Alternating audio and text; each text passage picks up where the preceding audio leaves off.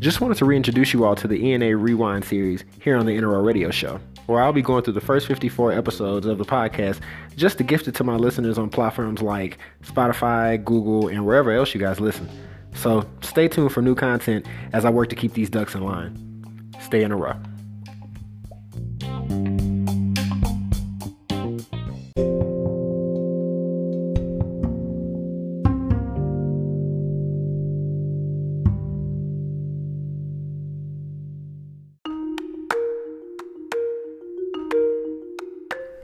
Alright, so this might be a little bit of a piece of old news, but I do feel that it's very important to really press the envelope with this particular subject.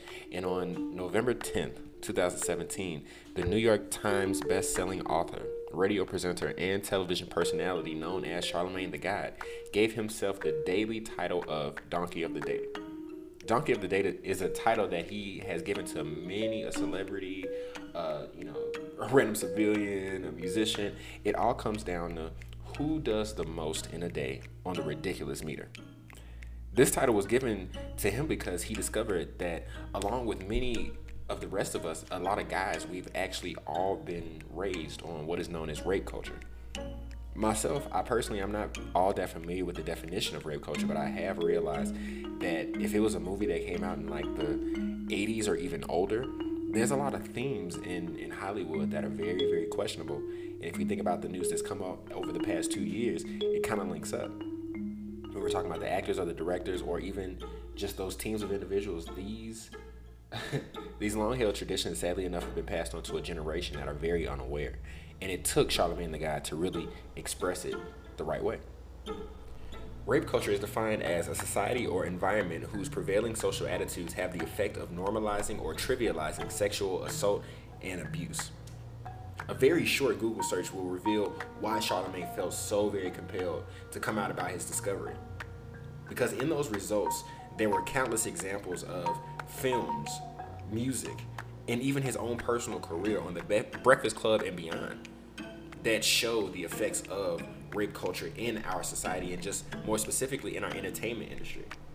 So when it comes down to the news that we hear in 2018, it becomes very shocking that people have not learned by now that it's not appropriate to pull out your junk when someone's just in the room and not even expecting it. Like that stuff's very intense.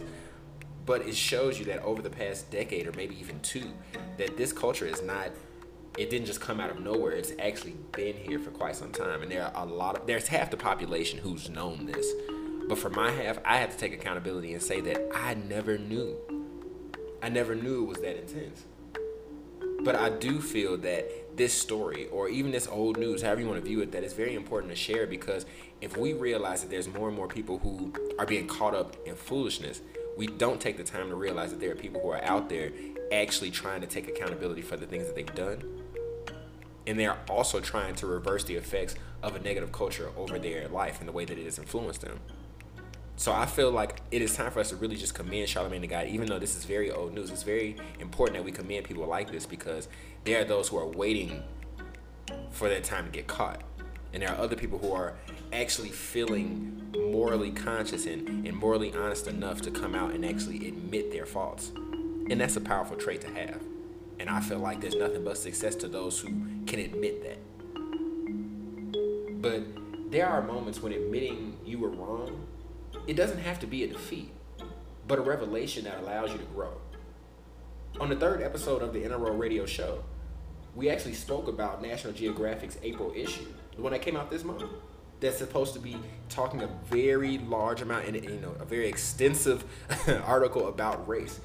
It National Geographic didn't feel like it could actually pull that off without addressing years and years of racist imagery that they've shown for the indigenous people of Africa. It's it's very intense for my culture.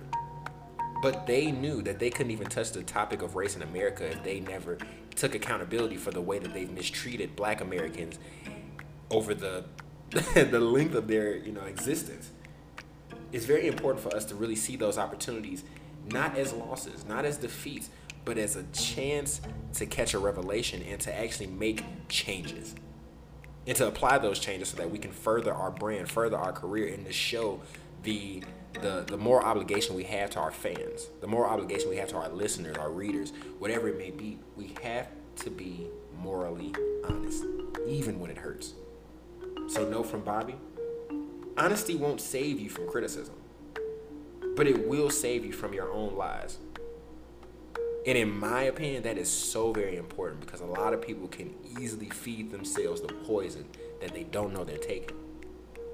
So I'll say it one more time. Honesty won't save you from criticism, but it will save you from your own lies.